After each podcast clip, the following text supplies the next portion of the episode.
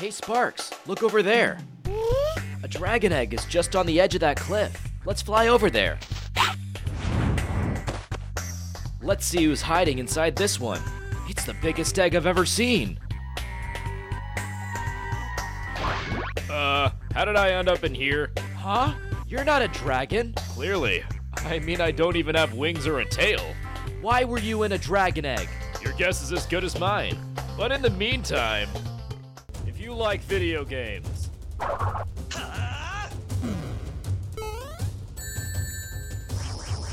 then you've hit the bullseye.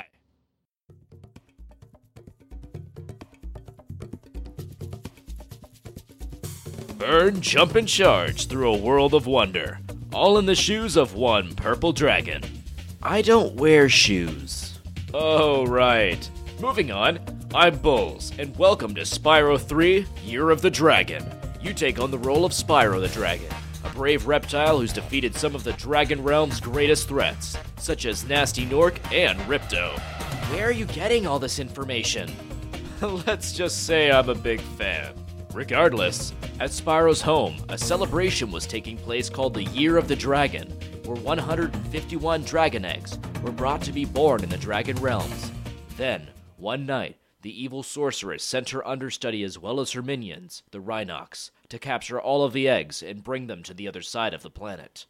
Yeah, but I woke up and toasted that girl and chased her down that little rabbit hole she came from.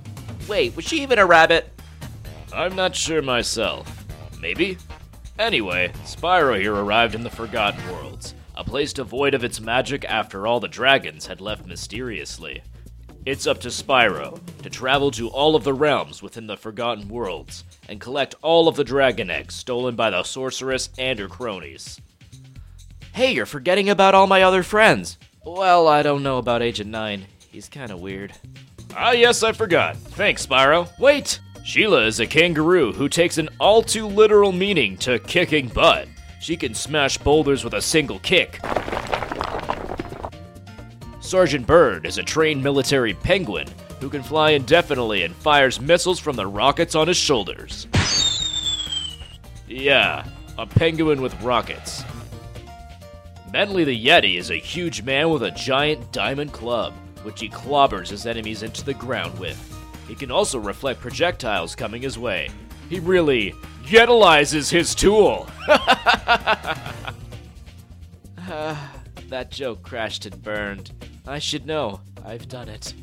You've told that joke? No, I mean literally. Never mind. We've also got Agent 9. If you thought the penguin with rocket launchers was scary, he's a hyperactive monkey with a knack for throwing bombs and wields a laser pistol with a. uh, very itchy trigger finger. But last but not least, we've got Spyro's best buddy, Sparks the Dragonfly.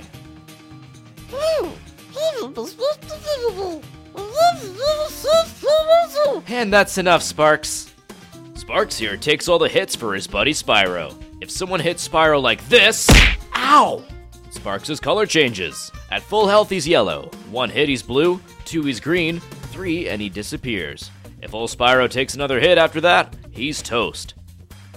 Why'd you hit me? I was just proving a point. Oh, I'll prove a point on you, all right.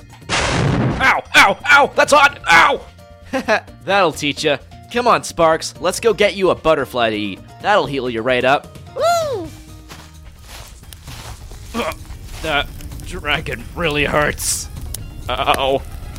Anyway, that's all we have time for today. I need to find some burn ointment. Thank you for listening to Bullseye. Keep tuned to my Podbean and SoundCloud for the next episode and my Twitter at Bullseye Gaming for updates on when that is to come. Until next time, keep nailing that bullseye!